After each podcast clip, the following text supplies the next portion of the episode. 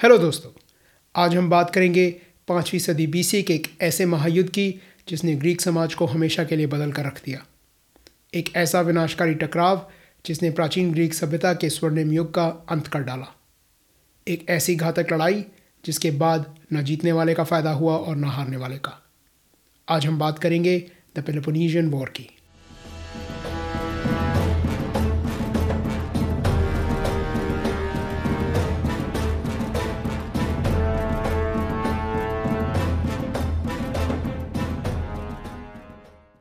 Hello दोस्तों episode 13 the Peloponnesian war part one the road to war में आपका स्वागत है। दोस्तों पेलोपोनीजियन वॉर की कहानी काफ़ी लंबी है और काफ़ी उलझी हुई भी। इसे एक एपिसोड में सुना पाना मुश्किल है। इसीलिए मैंने कहानी अलग अलग भागों में बांट दी है और हम आने वाले कुछ एपिसोड्स में इस महत्वपूर्ण घटना और इसमें हिस्सा लेने वाले पात्रों को बारीकी से देखेंगे। आज के एपिसोड में हम देखेंगे कि पाँचवीं सदी बीसी में ग्रीक पेनिनसुला की स्थिति क्या थी?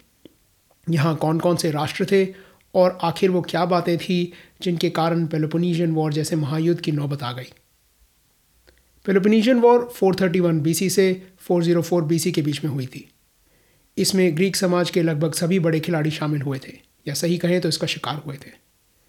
एक याद रखने वाली बात यह है कि बीसी में समय उल्टा चलता है और इसीलिए वॉर के शुरू होने का साल 431 है और ये ख़त्म 404 में हुई। ग्रीस शायद आप जानते ही होंगे, यूरोप के दक्षिण में मेडिटेरेनियन सागर के तट पर स्थित एक देश है, जिस इलाके में ग्रीस स्थित है, उसे बॉल्कन्स भी कहा जाता है। ग्रीस के आसपास के कुछ देश हैं अल्बेनिया नॉर्थ मैसेडोनिया और टर्की ग्रीस से पश्चिम दिशा में आयोनियन सागर पार है इटली और दक्षिण में मेडिटेरेनियन सागर पार है लीबिया और इजिप्ट जो अफ्रीका में है। ग्रीस की मुख्य भूमि एक पेनिनसुला के रूप में है मतलब ये तीन तरफ़ से पानी से घिरी हुई है और एक तरफ़ से यूरोप की मुख्य भूमि से जुड़ी है। साथ साथ इस इलाके में हज़ार से भी ज़्यादा छोटे बड़े द्वीप हैं, जिन्हें ग्रीस का हिस्सा माना जाता है। हमारी कहानी के समय में, यानी पाँचवीं सदी बीसी में, ग्रीस आज की तरह एक एकजुट देश नहीं था, बल्कि यहाँ बहुत सारे आज़ाद राष्ट्र हुआ करते थे, जिनमें से सबसे ताकतवर थे एथेंस और स्पाटा और पेलोपोनीजियन वॉर मुख्य रूप से इन्हीं दो महाशक्तियों के बीच की लड़ाई थी। बाकी के जो भी ग्रीक राष्ट्र इस लड़ाई में शामिल थे, वो ज़्यादातर इन दोनों के साथी थे।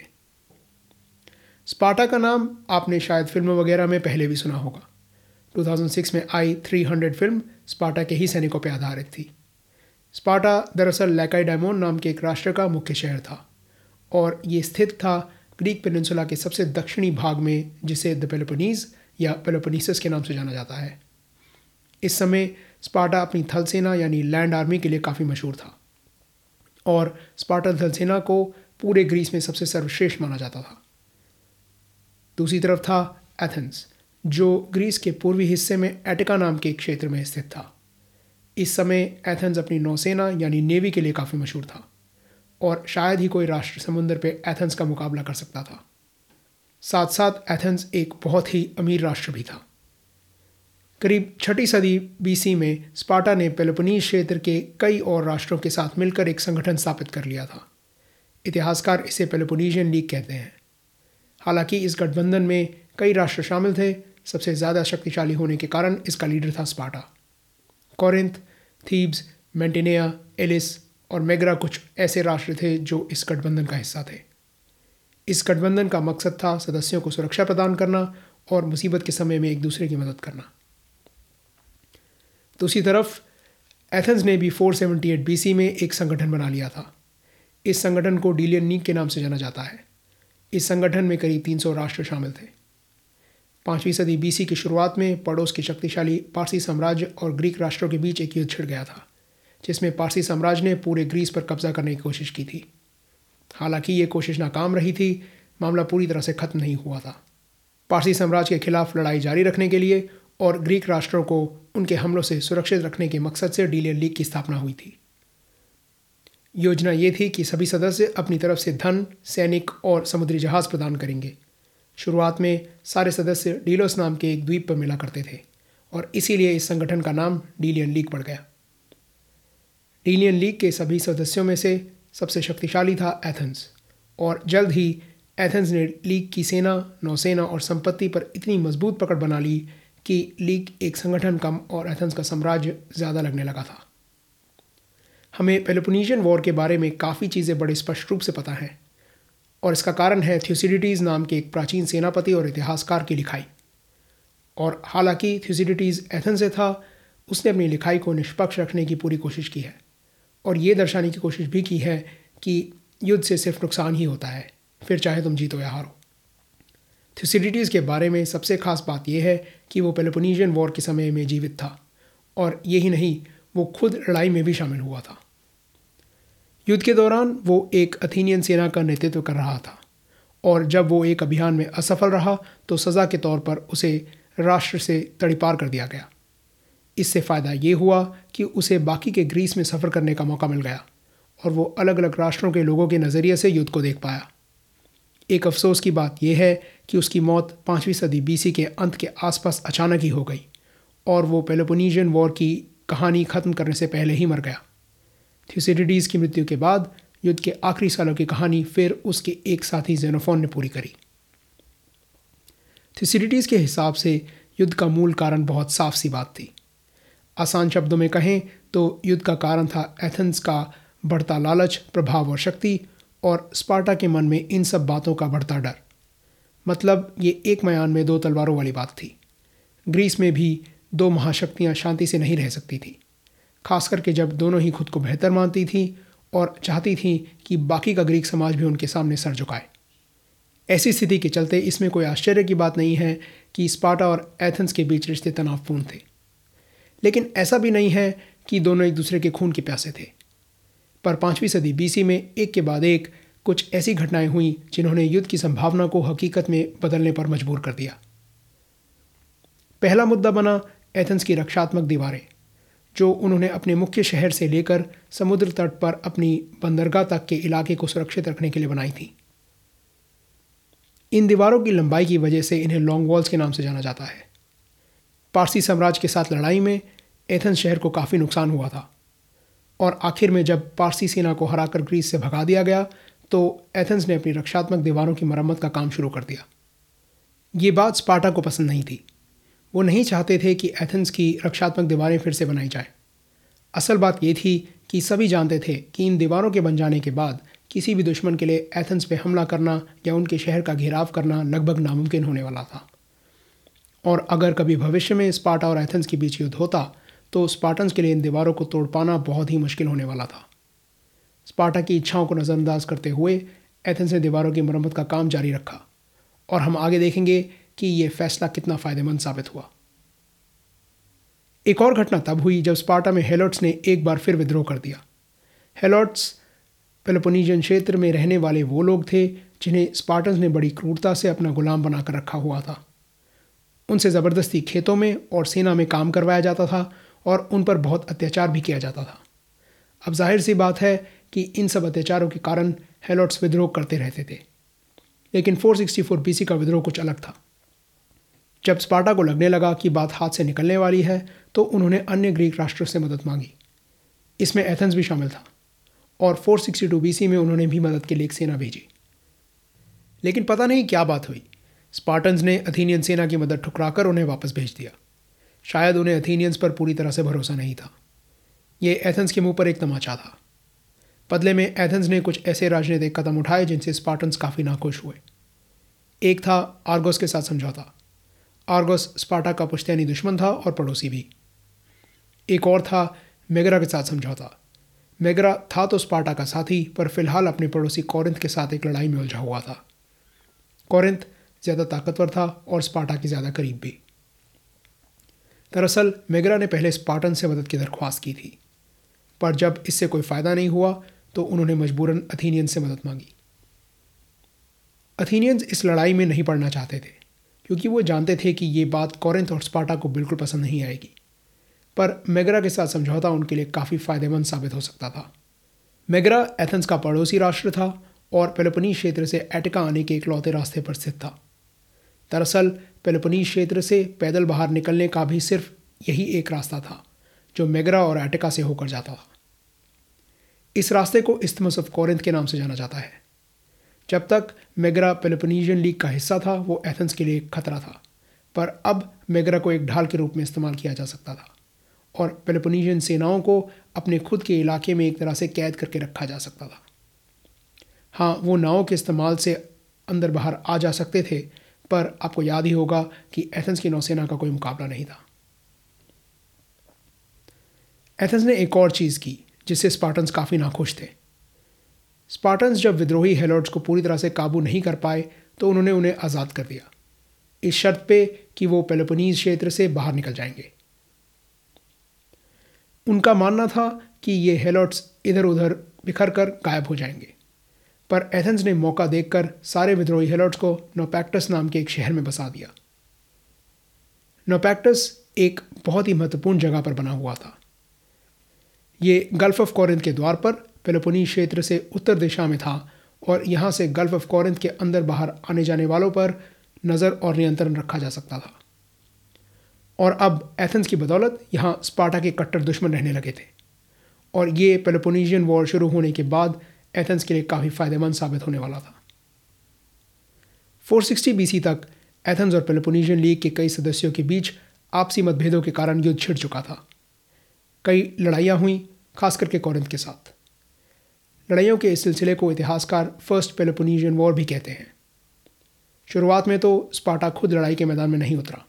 हालाँकि अपने साथियों की कुछ मदद तो उन्होंने ज़रूर की होगी। आखिरकार 457 बीसी में बैटल ऑफ़ टेनाग्रा में एथेंस और स्पार्टा की सेनाओं का सामना हुआ। इस लड़ाई में दोनों सेनाओं को भारी नुकसान हुआ, पर अंत में जीत स्पार्टा की हुई। वैसे 460 बीसी और 454 बीसी के बीच में एथेंस ने अन्य पेलोपोनीशियन राष्ट्रों के खिलाफ कई सफलताएँ हासिल की, लेकिन 454 बीसी में उनकी किस्मत पलटने लगी। एथेंस ने पिछले कई सालों से इजिप्ट में पारसी साम्राज्य के खिलाफ लड़ाई जारी रखी थी। लगता है उन्हें अपनी काबिलियत पर कुछ ज़्यादा ही विश्वास था। और इसीलिए वो इतनी सारी लड़ाइयाँ एक साथ लड़ रहे थे। पर 454 बीसी में उन्हें इजिप्ट में एक भारी हार का सामना करना पड़ा और उन्हें एक बड़ा झटका लगा। उन्होंने फैसला किया कि वो अब इधर उधर की चीज़ें छोड़कर सिर्फ़ डीलियन लीग या अथीनियन साम्राज्य पर ध्यान केंद्रित रखेंगे और स्पार्टा के साथ एक पाँच वर्षीय शांति समझौता कर लिया। उन्होंने डीलियन लीग पर अपनी पकड़ और भी मज़बूत बना ली और इस दौरान पारसी साम्राज्य के साथ भी एक शांति समझौता कर लिया। यहाँ एक याद रखने वाली बात यह है कि डीलियन लीग की स्थापना पारसी साम्राज्य के खिलाफ लड़ने के लिए हुई थी, पर एथेंस ने लड़ाई खत्म होने के बाद भी इसके सदस्यों को लीग में बांधे रखा। ज़ाहिर सी बात है, वो लीग के सदस्यों पर अपना नियंत्रण बनाए रखना चाहते थे, और इसमें किसी को आश्चर्य भी नहीं होना चाहिए।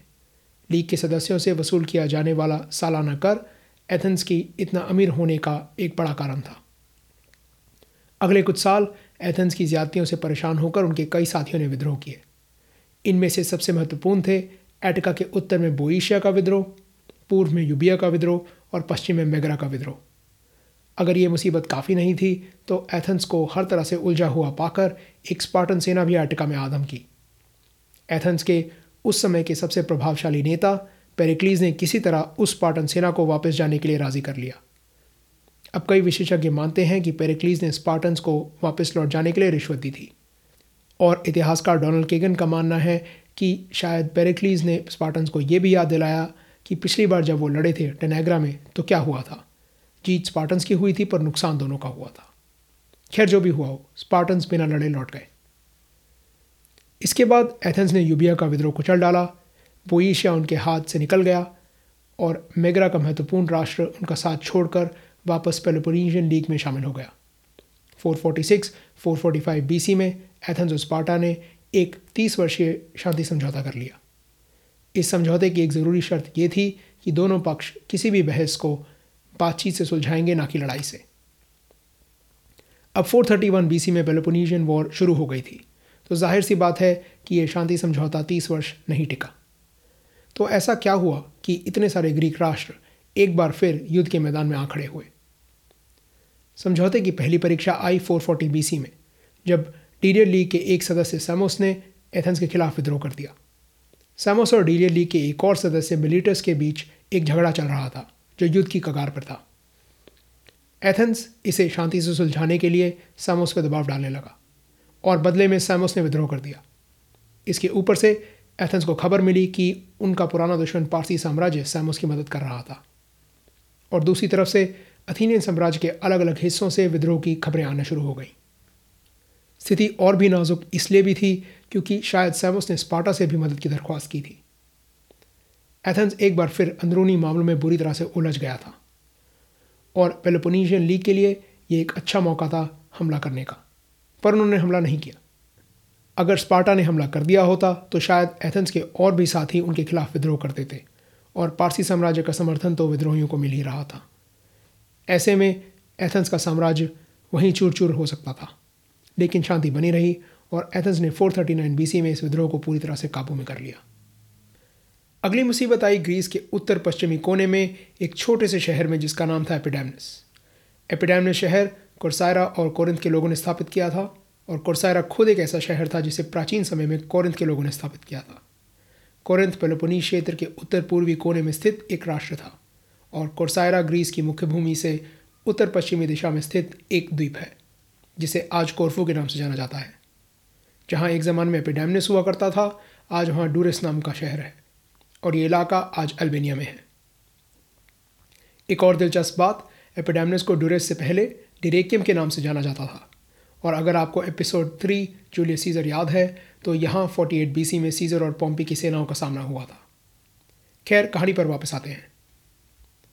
अब हालाँकि कोरिंथ कोरसायरा की मातृभूमि थी, इन दोनों के बीच के रिश्ते काफ़ी ख़राब हो चुके थे। और आखिर में एपिडेमनिस को लेकर दोनों के बीच में एक बहस शुरू हो गई, जो जल्द ही युद्ध में तब्दील हो गई। कोरसायरा और कोरिंथ दोनों जानते थे कि कोरिंथ ज़्यादा शक्तिशाली था, इसलिए कोरसायरा बातचीत से मसला सुलझाना चाहता था और कोरिंथ लड़ाई से। दोनों ने एपिडेमनिस की ओर जहाज़ और सैनिक भेजे। एक लड़ाई हुई और हैरानी की बात यह है कि इसमें जीत कोरसायरा की हुई, पर कोरिंथ हार मानने वाला नहीं था। कोरिंथ ने बदला लेने के इरादे से एक और ज़्यादा बड़ी और ज़्यादा शक्तिशाली नौसेना तैयार करना शुरू कर दिया। बात को हाथों से निकलता देखकर कोरसायरा, जो अभी तक पेलोपोनीशियन लीग और डीलियन लीग के बीच निष्पक्ष था, उसने एथीनियन से मदद मांगी। अब कोरसायरा और कोरिंथ दोनों ने अपने दूत एथेंस भेजे। कोरसायरा ने सहायता मांगने के लिए और कोरिंथ ने इस गठबंधन को रोकने के लिए। कोरसायरा का कहना था कि ग्रीक समाज में सिर्फ़ तीन बड़ी नौसेनाएँ थीं, एथेंस की, कोरिंथ की और कोरसायरा की। और अगर कोरिंथ कोरसायरा को हराने में सफल हो गया तो उनकी नौसेना कोरिंथ के हाथों में पड़ जाएगी। और जब भविष्य में युद्ध होगा, जो कि उनके हिसाब से पक्की बात थी, एथेंस को दोनों नौसेनाओं का सामना करना पड़ेगा। उन्होंने ये भी कहा कि कोरसायरा इटली और सिसली के काफ़ी करीब था, और कोरसायरा की मदद से अथीनियंस इटली ज़्यादा आसानी से आ जा सकते थे, जो कि अथीनियंस के लिए कई कारणों से महत्वपूर्ण था।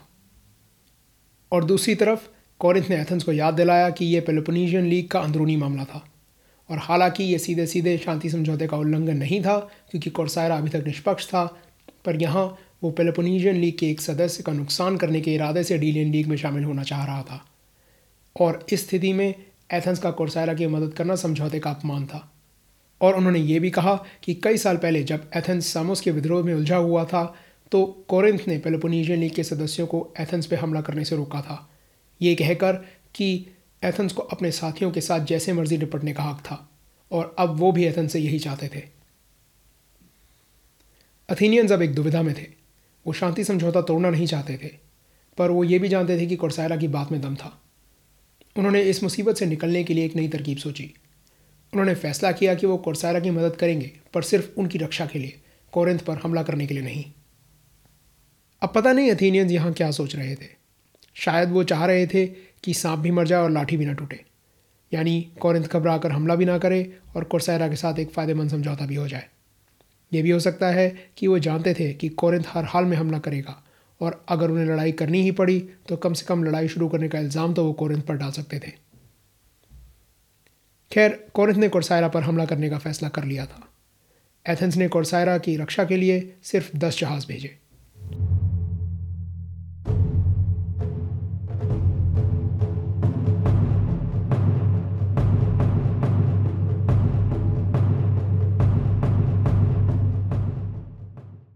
कोरिंथ और कोरसायरा की नौसेनाओं का सामना हुआ 433 बीसी में बैटल ऑफ़ सिबोटा में। और हालाँकि शुरुआत में अथीनियन जहाज़ लड़ाई से दूर रहे, आखिरकार उन्हें लड़ाई में घुसना ही पड़ा। पर अंत में जीत कॉरिंथ की हुई। कोरसायरा और एथेंस के सैनिक तेज़ी से वापस कोरसायरा के तट की ओर भागे, ताकि वो कोरिंथ के जहाज़ों को वहाँ पहुँचने से रोक सके। और इससे पहले कि कोरिंथ के जहाज़ कोरसायरा के तट पर हमला कर पाते, उन्होंने कुछ नए अथीनियन जहाज़ों को अपनी ओर आते देखा। उन्हें लगा कि पूरी अथीनियन नौसेना कोरसैरा की मदद के लिए आ रही है। कौरंत फ़िलहाल इतनी बड़ी नौसेना से लड़ने के लिए तैयार नहीं था, और वो वहाँ से निकल गए। असल में हुआ ये था कि अथीनियन सभा को लगने लगा था कि उन्होंने कोरसायरा की सुरक्षा के लिए बहुत कम जहाज़ भेजे थे, और इसलिए उन्होंने बीस जहाज़ और भेज दिए। कौरंत ने इन बीस जहाज़ों को पूरी नौसेना समझ लिया और इस गलत फहमी में बेकार में वहाँ से निकल गए। इसके बाद दोनों ही पक्षों ने खुद को विजेता घोषित कर दिया। कौरंत ने इसलिए क्योंकि वो बैटल ऑफ़ सिबोटा जीते थे और कोरसायरा ने इसलिए क्योंकि उन्होंने अपने राष्ट्र की सफलतापूर्वक रक्षा करी थी। हैरानी की बात यह है कि एथेंस और कोरिंथ के सैनिकों के बीच सीधी सीधी लड़ाई हो जाने के बाद भी शांति समझौता बरकरार रहा, लेकिन इसमें गहरी दरारें ज़रूर पड़ गई। बैटल ऑफ़ सिबोटा के तुरंत बाद एथेंस ने जो कदम उठाए, उनको देखकर ये कहना मुश्किल है कि ये उनका अहंकार था, घबराहट थी या उनकी पूर्व दृष्टि एथेंस ने दो हुक्मनामे जारी कर दिए। पहला, पोटेडिया शहर के लिए और दूसरा, अपने पड़ोसी मैगरा के लिए। पोटेडिया ग्रीस के उत्तर पूर्वी भाग में हॉक्कीडिकी क्षेत्र में एक शहर था, जो स्थापित तो कॉरिंथ के लोगों ने किया था, पर था एथेंस के डीलियन लीग का सदस्य। अब माना जाता है कि एथेंस को शक होने लगा था कि बैटल ऑफ़ सिबोटा के बाद कॉरिंथ के प्रभाव में आकर पोटेडिया विद्रोह के बारे में सोच रहा था, और माना जाता है कि पोटेडिया असल में विद्रोह करना चाह रहा था और समर्थकों की तलाश में था। विद्रोह को पहले ही कुचल देने के लक्ष्य से एथेंस ने पोटेडिया को हुक्म दे दिया कि वो अपनी रक्षात्मक दीवारें तोड़ डालें और शहर के कुछ निवासियों को बंधकों के तौर पर एथेंस भेज दें। इसे पोटेडियन डिक्री के नाम से जाना जाता है। ये मांगे पोटेडिया को मंजूर नहीं थी और जब उन्हें पास के मैसेडोन राष्ट्र और स्पार्टा के समर्थन का आश्वासन मिला तो उन्होंने विद्रोह कर दिया। एथेंस को अब इस मुसीबत से लड़ने के लिए अपनी सेना और नौसेना भेजनी पड़ी। इस लड़ाई में अनौपचारिक रूप से कौरंथ भी शामिल हो गया। स्पार्टा ने फ़िलहाल कोई मदद नहीं भेजी। अथीनियन सेना पूरी तरह से पोटेडिया को हरा नहीं पाई और उन्हें मजबूरन शहर का घेराव करना पड़ा, जिसमें समय और पैसा दोनों ही बर्बाद होने वाला था। इसी बीच एथेंस ने मेगरा के नाम भी एक हुक्मनामा जारी कर दिया। इसे मेगेरियन डिक्री के नाम से जाना जाता है।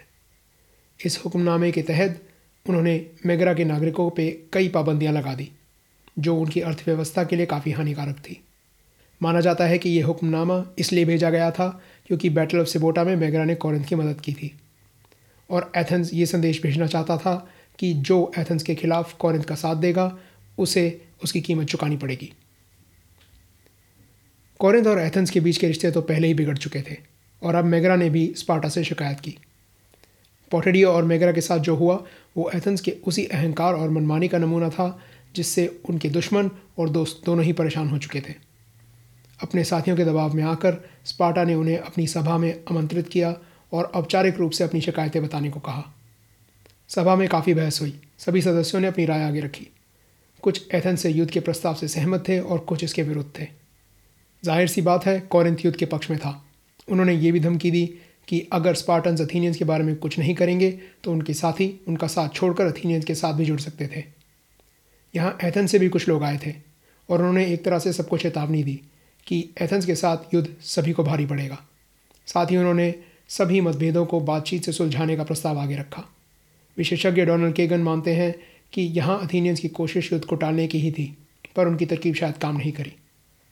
स्पार्टन ने सभी की बात सुनी और फिर अकेले में युद्ध के मामले पर विचार विमर्श किया। आखिर में फैसला आ गया और ये युद्ध के पक्ष में था। यहाँ हमारा इतिहासकार थ्योसिडिटीज़ स्पष्ट रूप से कहता है कि युद्ध करने के फैसले के पीछे का मूल कारण ये नहीं था कि स्पार्टा से अपने साथियों की पीड़ा देखी नहीं जा रही थी, और ना ही ये था कि उन्हें खुद अथीनियन से कोई डर था। ये फैसला इसलिए लिया गया था क्योंकि उन्हें अथीनियंस के बढ़ते प्रभाव की चिंता होने लगी थी। ग्रीक राष्ट्रों के बीच स्पार्टा को सबसे ताकतवर माना जाता था, और इसलिए ग्रीक समाज में उनका एक खास स्थान था। अन्य राष्ट्र अक्सर अपने आपस के विवादों को सुलझाने के लिए स्पार्टन्स के पास आया करते थे, लेकिन अब ग्रीक राष्ट्रों के पास, एथेंस के पास जाने का विकल्प आ गया था। अगर स्पार्टा का दिया फैसला उनके हक में ना होता तो वो एथेंस के पास जा सकते थे। और ऐसा होने का मतलब होता कि स्पार्टन्स के फैसले की कोई अहमियत नहीं थी। ये स्पार्टन्स के लिए बहुत बड़ी बेइज्जती की बात बन सकती थी। खैर, कारण जो भी था, युद्ध का ऐलान हो चुका था। और मेरे ख्याल में, आज की कहानी को हम यहीं ख़त्म कर सकते हैं। अगले एपिसोड में हम देखेंगे कि पेलोपोनीजियन वॉर के पहले दशक में क्या हुआ। किसने क्या नीतियाँ अपनाई और कैसे दोनों ही पक्षों की नीतियाँ उल्टी पड़ने लगी। फ़िलहाल ये थी पेलोपोनीजियन वॉर के कारणों की कहानी। उम्मीद है आपको पसंद आई।